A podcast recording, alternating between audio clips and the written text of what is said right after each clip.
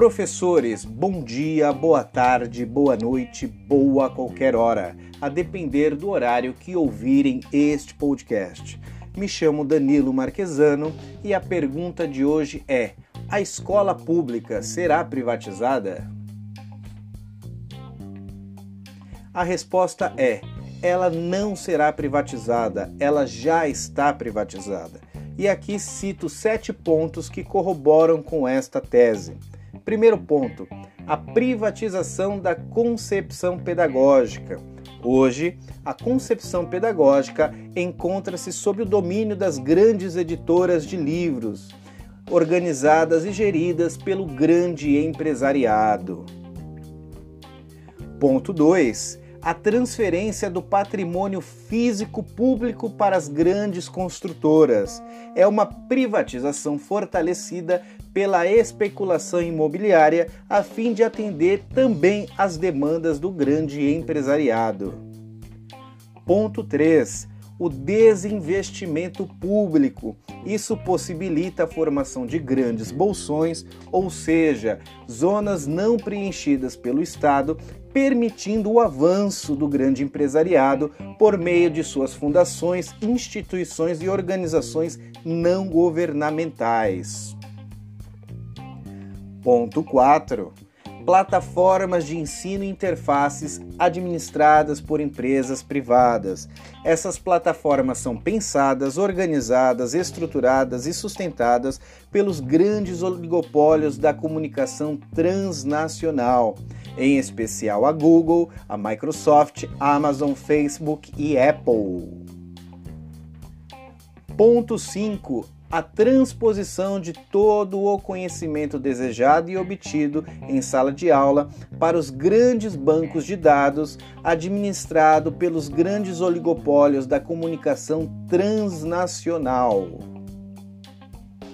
Ponto 6 o fortalecimento das tecnologias de automação e centralização das atividades escolares, o que acaba possibilitando que a prática docente seja fiscalizada de perto pela direção, coordenação e orientação pedagógica, assim como pela lógica empresarial, ditando o ritmo e a cadência da prática docente.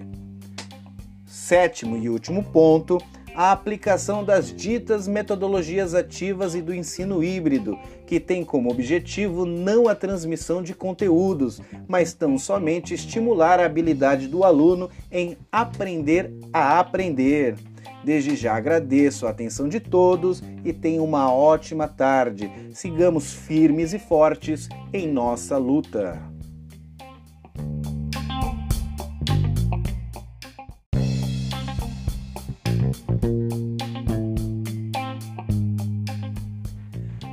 Professores, bom dia, boa tarde, boa noite, boa qualquer hora, a depender do horário que ouvirem este podcast. Me chamo Danilo Marquesano e a pergunta de hoje é: a escola pública será privatizada? A resposta é: ela não será privatizada, ela já está privatizada. E aqui cito sete pontos que corroboram com esta tese. Primeiro ponto: a privatização da concepção pedagógica. Hoje, a concepção pedagógica encontra-se sob o domínio das grandes editoras de livros, organizadas e geridas pelo grande empresariado. Ponto 2 a transferência do patrimônio físico público para as grandes construtoras. É uma privatização fortalecida pela especulação imobiliária a fim de atender também às demandas do grande empresariado.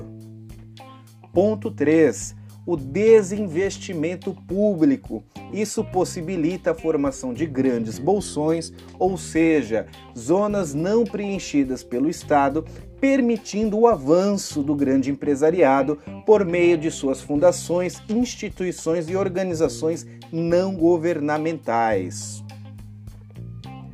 Ponto 4 plataformas de ensino e interfaces administradas por empresas privadas. Essas plataformas são pensadas, organizadas, estruturadas e sustentadas pelos grandes oligopólios da comunicação transnacional, em especial a Google, a Microsoft, Amazon, Facebook e Apple. Ponto 5 a transposição de todo o conhecimento desejado e obtido em sala de aula para os grandes bancos de dados administrado pelos grandes oligopólios da comunicação transnacional.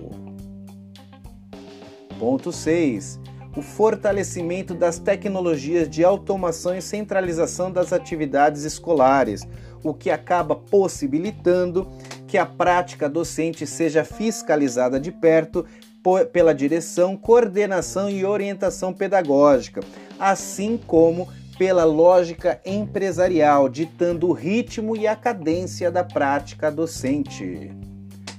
Sétimo e último ponto, a aplicação das ditas metodologias ativas e do ensino híbrido, que tem como objetivo não a transmissão de conteúdos, mas tão somente estimular a habilidade do aluno em aprender a aprender. Desde já agradeço a atenção de todos e tenham uma ótima tarde. Sigamos firmes e fortes em nossa luta.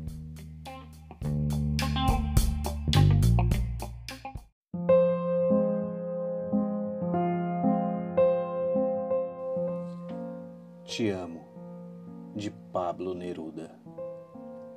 Te amo de uma maneira inexplicável, de uma forma inconfessável, de um modo contraditório.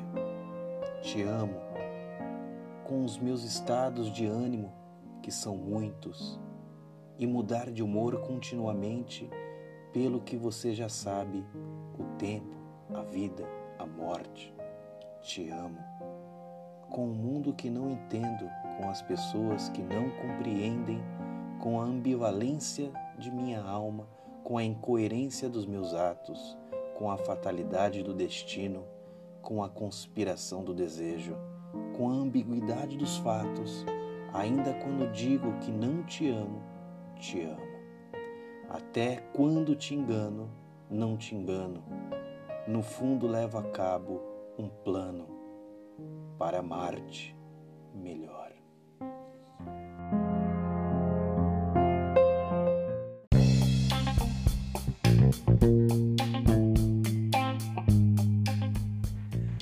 Professores, bom dia, boa tarde, boa noite, boa qualquer hora, a depender do horário que ouvirem este podcast.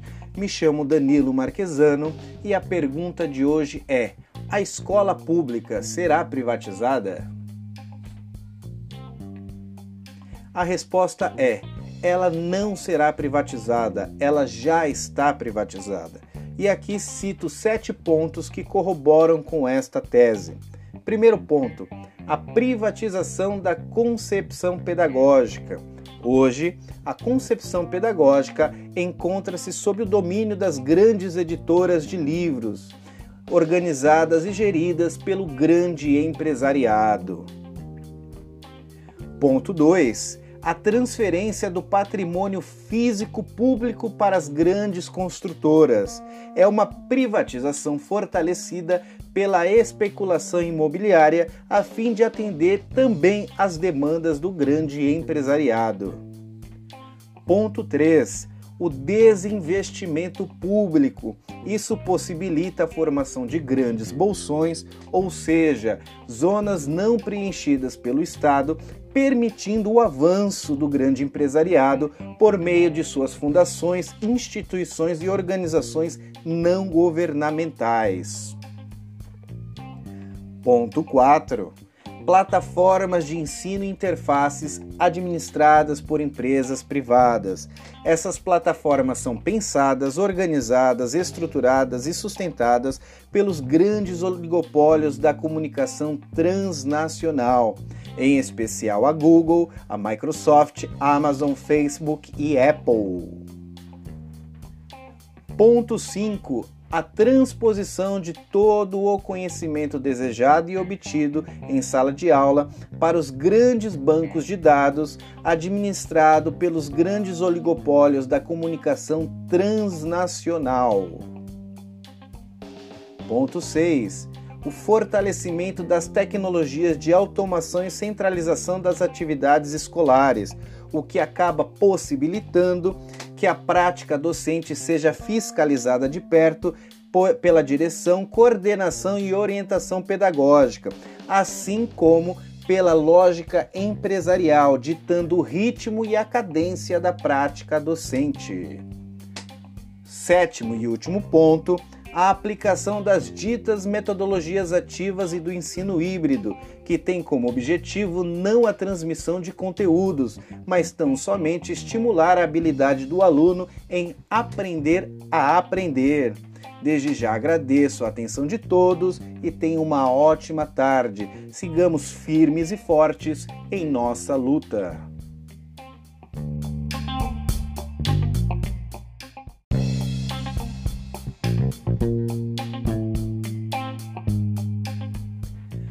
Professores, bom dia, boa tarde, boa noite, boa qualquer hora, a depender do horário que ouvirem este podcast. Me chamo Danilo Marquesano e a pergunta de hoje é: a escola pública será privatizada? A resposta é: ela não será privatizada, ela já está privatizada. E aqui cito sete pontos que corroboram com esta tese. Primeiro ponto: a privatização da concepção pedagógica. Hoje, a concepção pedagógica encontra-se sob o domínio das grandes editoras de livros, organizadas e geridas pelo grande empresariado. Ponto 2 a transferência do patrimônio físico público para as grandes construtoras. É uma privatização fortalecida pela especulação imobiliária a fim de atender também às demandas do grande empresariado. Ponto 3 o desinvestimento público. Isso possibilita a formação de grandes bolsões, ou seja, zonas não preenchidas pelo Estado, permitindo o avanço do grande empresariado por meio de suas fundações, instituições e organizações não governamentais. Ponto 4 plataformas de ensino e interfaces administradas por empresas privadas. Essas plataformas são pensadas, organizadas, estruturadas e sustentadas pelos grandes oligopólios da comunicação transnacional, em especial a Google, a Microsoft, Amazon, Facebook e Apple.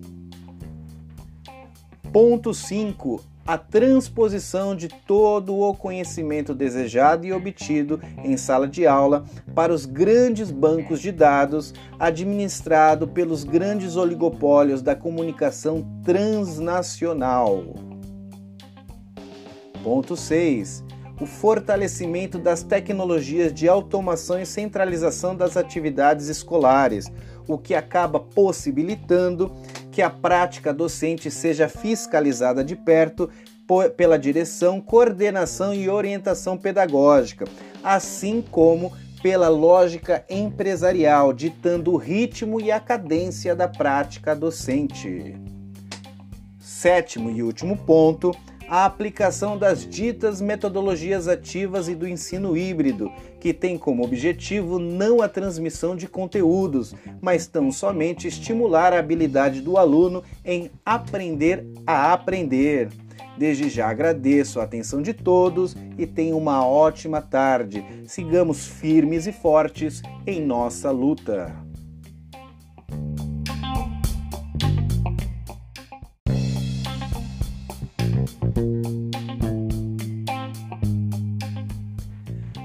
Professores, bom dia, boa tarde, boa noite, boa qualquer hora, a depender do horário que ouvirem este podcast.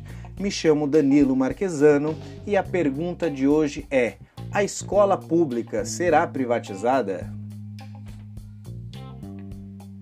A resposta é: ela não será privatizada, ela já está privatizada. E aqui cito sete pontos que corroboram com esta tese. Primeiro ponto: a privatização da concepção pedagógica. Hoje, a concepção pedagógica encontra-se sob o domínio das grandes editoras de livros, organizadas e geridas pelo grande empresariado. Ponto 2. A transferência do patrimônio físico público para as grandes construtoras é uma privatização fortalecida pela especulação imobiliária a fim de atender também às demandas do grande empresariado. Ponto 3. O desinvestimento público. Isso possibilita a formação de grandes bolsões, ou seja, zonas não preenchidas pelo Estado, permitindo o avanço do grande empresariado por meio de suas fundações, instituições e organizações não governamentais. Ponto 4. Plataformas de ensino e interfaces administradas por empresas privadas. Essas plataformas são pensadas, organizadas, estruturadas e sustentadas pelos grandes oligopólios da comunicação transnacional, em especial a Google, a Microsoft, Amazon, Facebook e Apple. Ponto 5 a transposição de todo o conhecimento desejado e obtido em sala de aula para os grandes bancos de dados administrado pelos grandes oligopólios da comunicação transnacional. Ponto 6 o fortalecimento das tecnologias de automação e centralização das atividades escolares, o que acaba possibilitando que a prática docente seja fiscalizada de perto pela direção, coordenação e orientação pedagógica, assim como pela lógica empresarial, ditando o ritmo e a cadência da prática docente. Sétimo e último ponto, a aplicação das ditas metodologias ativas e do ensino híbrido, que tem como objetivo não a transmissão de conteúdos, mas tão somente estimular a habilidade do aluno em aprender a aprender. Desde já agradeço a atenção de todos e tenham uma ótima tarde. Sigamos firmes e fortes em nossa luta.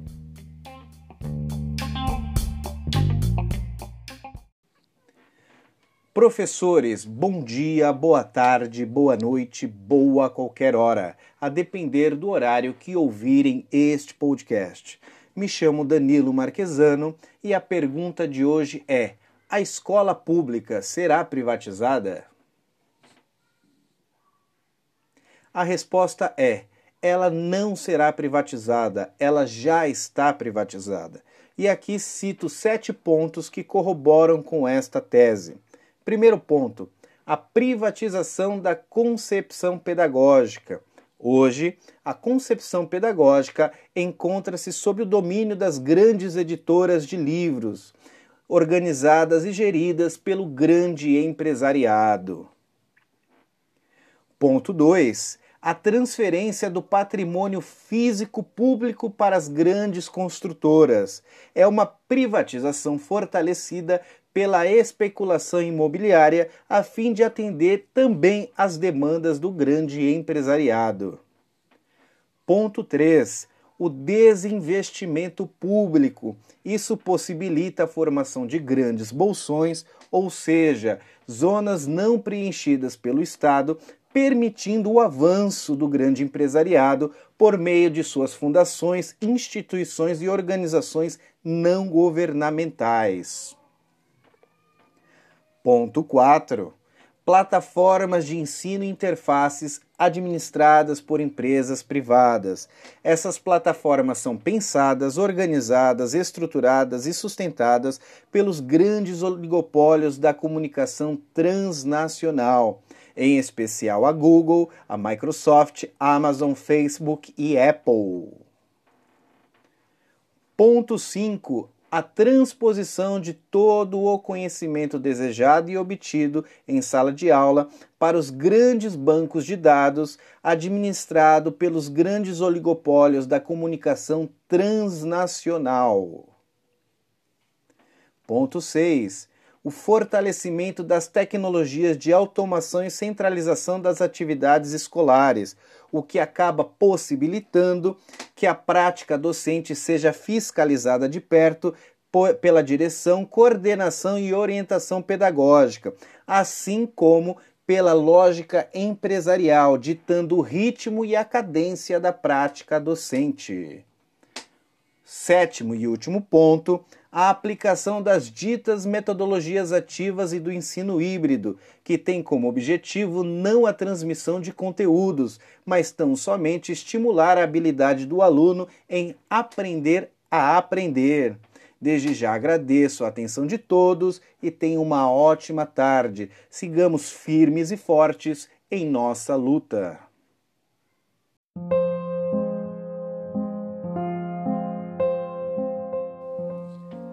Te amo, de Pablo Neruda. Te amo de uma maneira inexplicável, de uma forma inconfessável, de um modo contraditório. Te amo com os meus estados de ânimo, que são muitos, e mudar de humor continuamente pelo que você já sabe: o tempo, a vida, a morte. Te amo com o mundo que não entendo, com as pessoas que não compreendem, com a ambivalência de minha alma, com a incoerência dos meus atos, com a fatalidade do destino, com a conspiração do desejo, com a ambiguidade dos fatos, ainda quando digo que não te amo, te amo. Até quando te engano, não te engano. No fundo levo a cabo um plano para amar-te melhor.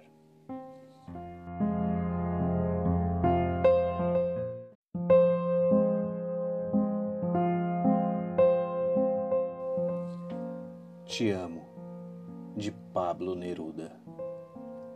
Te amo de uma maneira inexplicável, de uma forma inconfessável, de um modo contraditório. Te amo com os meus estados de ânimo, que são muitos, e mudar de humor continuamente pelo que você já sabe, o tempo, a vida, a morte. Te amo. Com o mundo que não entendo, com as pessoas que não compreendem, com a ambivalência de minha alma, com a incoerência dos meus atos, com a fatalidade do destino, com a conspiração do desejo com a ambiguidade dos fatos, ainda quando digo que não te amo, te amo. Até quando te engano, não te engano. No fundo levo a cabo um plano para amar-te melhor.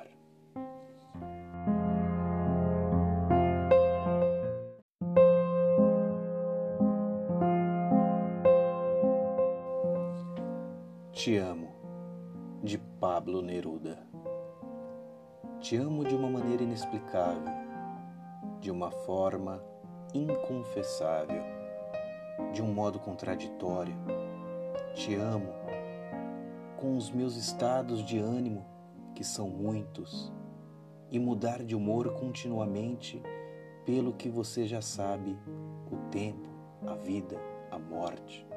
Te amo com o mundo que não entendo, com as pessoas que não compreendem, com a ambivalência de minha alma, com a incoerência dos meus atos, com a fatalidade do destino, com a conspiração do desejo, com a ambiguidade dos fatos, ainda quando digo que não te amo, te amo.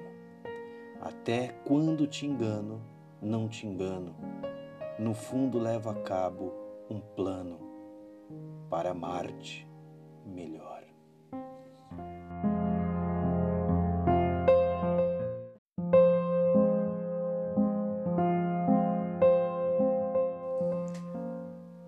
Carta para a Juventude.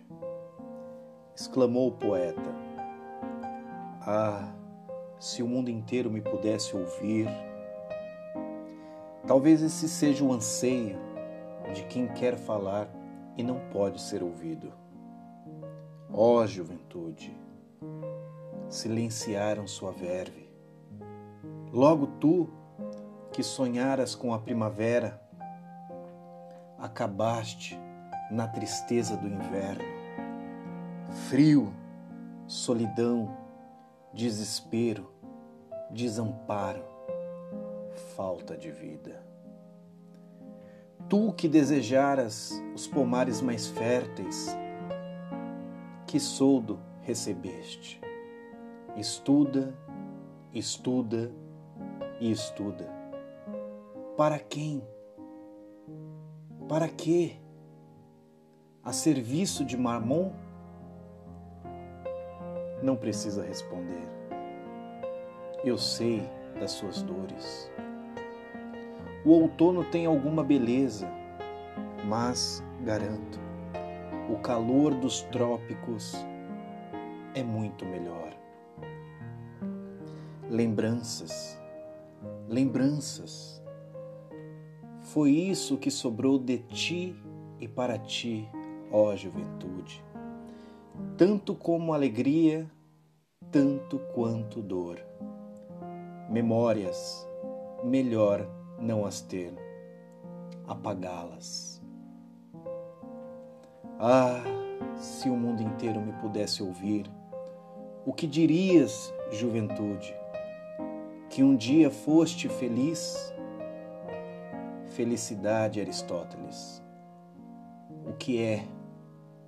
É atividade, não um estado da alma. E você, juventude, continua aí parada? O que dirias que ousaste amar e a odiar em um só dia? Pois somente os perfeitos conseguem amar e odiar de uma só vez. Os imperfeitos são indiferentes. Ah, se eu pudesse, dirias tantas coisas, o tempo te silenciou. E o porvir? Dizem que quem vive de passado é museu, e quem vive de futuro, talvez profeta. Que tal o tempo presente, juventude? Talvez por ser uma dádiva tenha esse nome. Não à toa que os bacongos do Zaire, para se referir ao sol, utilizam a palavra tango e para perguntarem sobre o tempo, perguntam: que sol é? Tempos sombrios e nebulosos nos aguardam. Estamos imobilizados em nossos imóveis. Diga-me como está o mundo lá fora. Por favor, alguém me mande notícias. Estaríamos nós numa espécie de expresso do amanhã? Eis o convite que recebo. Vamos sair? E respondo: Não mais podemos. Triste fim de Policarpo Quaresma, morrer em solo que tanto defendeu. E a vida, Gonzaguinha, o que é? É bonita, é bonita e é bonita ela é cinema, luz, câmera e ação. Ela é teatro, não permite ensaios.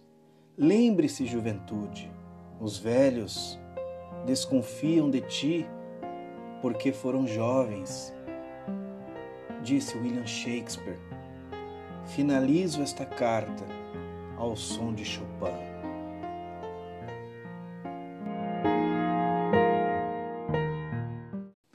Professores, bom dia, boa tarde, boa noite, boa qualquer hora, a depender do horário que ouvirem este podcast. O tema de hoje é: quais as tarefas práticas que os professores devem realizar para se opor aos ataques contra a educação pública? Essa não é uma pergunta simples, merecendo dessa forma uma resposta à altura. Então, o que fazer e como fazer. Ponto 1. Um, Diante da traição das nossas centrais sindicais, os professores devem se organizar pela base. Muitos perguntarão: como? Ponto 2. Promovendo a criação de comissões escolares formadas pelos docentes, discentes, comunidade escolar e os funcionários das respectivas escolas. Entre as principais comissões a serem criadas estão: letra A, Comissão de Segurança. Esta tem por objetivo desenvolver atividades relacionadas à saúde e à segurança da comunidade escolar, a saber, a prevenção de doenças, a prevenção de acidentes, a avaliação das condições e dos ambientes de trabalho, identificação de riscos ambientais e estruturais e a construção de alterações que contribuirão para resguardar a saúde e melhorar os ambientes escolares. Letra B. Comissão Alimentar com o propósito de controlar e avaliar as diretrizes e prioridades da política alimentícia escolar, contribuindo para a consolidação de um sistema de vigilância alimentar e nutricional, acompanhando a implementação de uma alimentação saudável, de modo a prevenir a desnutrição e contribuir para a redução da obesidade e doenças crônicas não transmissíveis, gerando maior qualidade de vida. Letra C.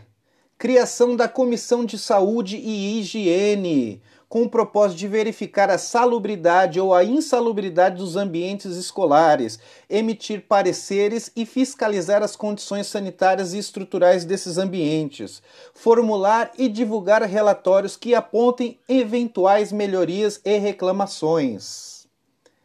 Letra D. Comissão de Comunicação Social tem por função coordenar estratégias que viabilizem e ampliem o acesso à informação qualificada sobre as pautas e as lutas dos discentes, docentes, funcionários escolares e comunidade acadêmica.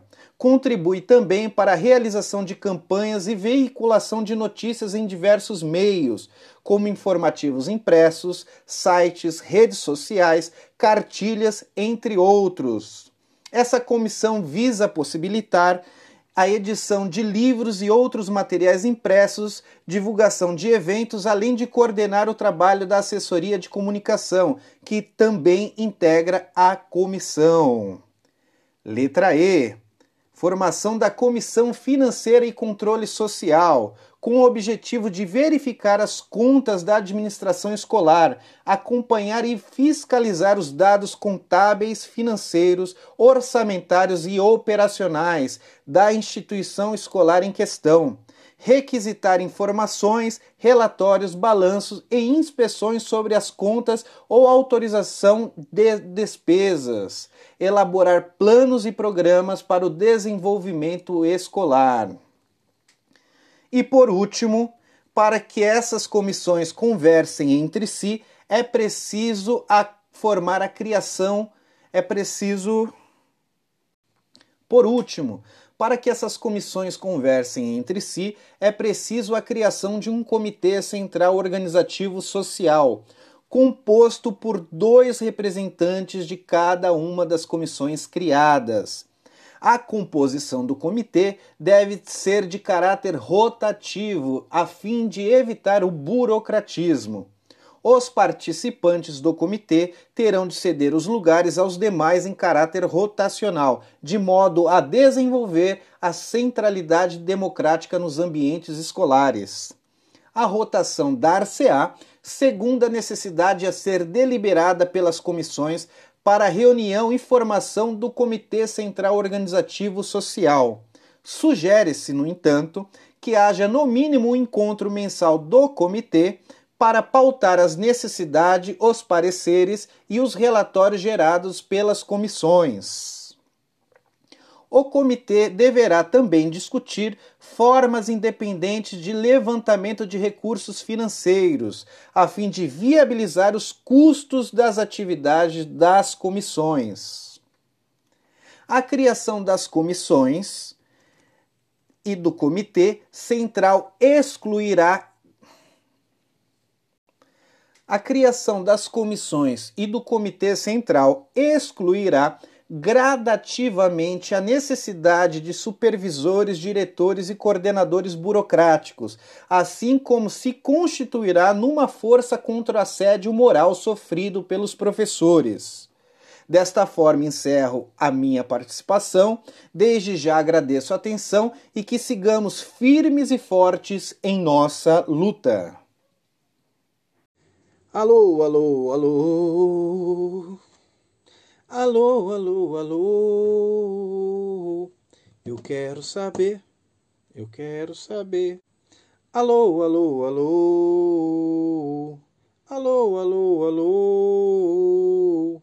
Alô, alô. Buongiorno, buon pomeriggio, buonasera a tutti. Come dice la mia mamma, mangia che te fa bene, figlio mio. Autovalutazione Lingua italiana 1. Nome Danilo, cognome Marchesano Ramos Alves. Fate questo esercizio con cura e molta attenzione. È un momento per riflettere sulla vostra autoresponsabilità per quanto riguarda il vostro percorso di apprendimento. Risponde con sincerità alle domande sotto. Il mio percorso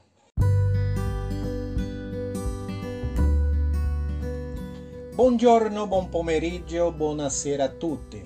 Questa è la mia autovalutazione, lingua italiana 1. Nome, mi chiamo Danilo Marchesano Ramos Alves. Professoressa Gigliola Maggio, professor Nicola Vitiglio. Fate questo esercizio con cura e molta attenzione. È un momento per riflettere sulla vostra autoresponsabilità per quanto riguarda il vostro percorso di apprendimento. Risponde con sincerità alle domande sotto. Il mio percorso 1. Il corso di italiano è stata una mia scelta cosciente. Sono contento della mia scelta. Sì, fin dal primo semestre del corso di lettere la mia scelta è stata la lingua italiana. 2 il materiale di appoggio, dire fare partire, per me è stato adeguato. Sì, perché è stato un momento in cui mi sono sentito a mio agio. 3. Ho usato un altro materiale per imparare l'italiano. Spiego il perché. Sì, l'uso di altro materiale è servito come materiale di studio supplementare. 4. Ho seguito le lezioni, sì, perché ho frequentato tutte le lezioni per imparare la lingua più velocemente. 5. Ho fatto tutte le attività proposte dai docenti. Sì. 6. Mi sono impegnato durante il semestre. Sì. 7. Quanto mi sono impegnato? Da 1 a 10. Qual è stata l'intensità del mio impegno? 9. 8. Ora spiego il voto che mi sono segnato sopra. Ho studiato da 30 a 90 minuti al giorno. Quello era mio obiettivo. Le giornate con più spazi mi dedicavo di più. 9. Avevo un'aspettativa. È stata soddisfatta o no? Spiego la mia risposta. Ero preoccupato se sarei stato in grado di gestire il contenuto insegnato. Alla fine è andato tutto bene.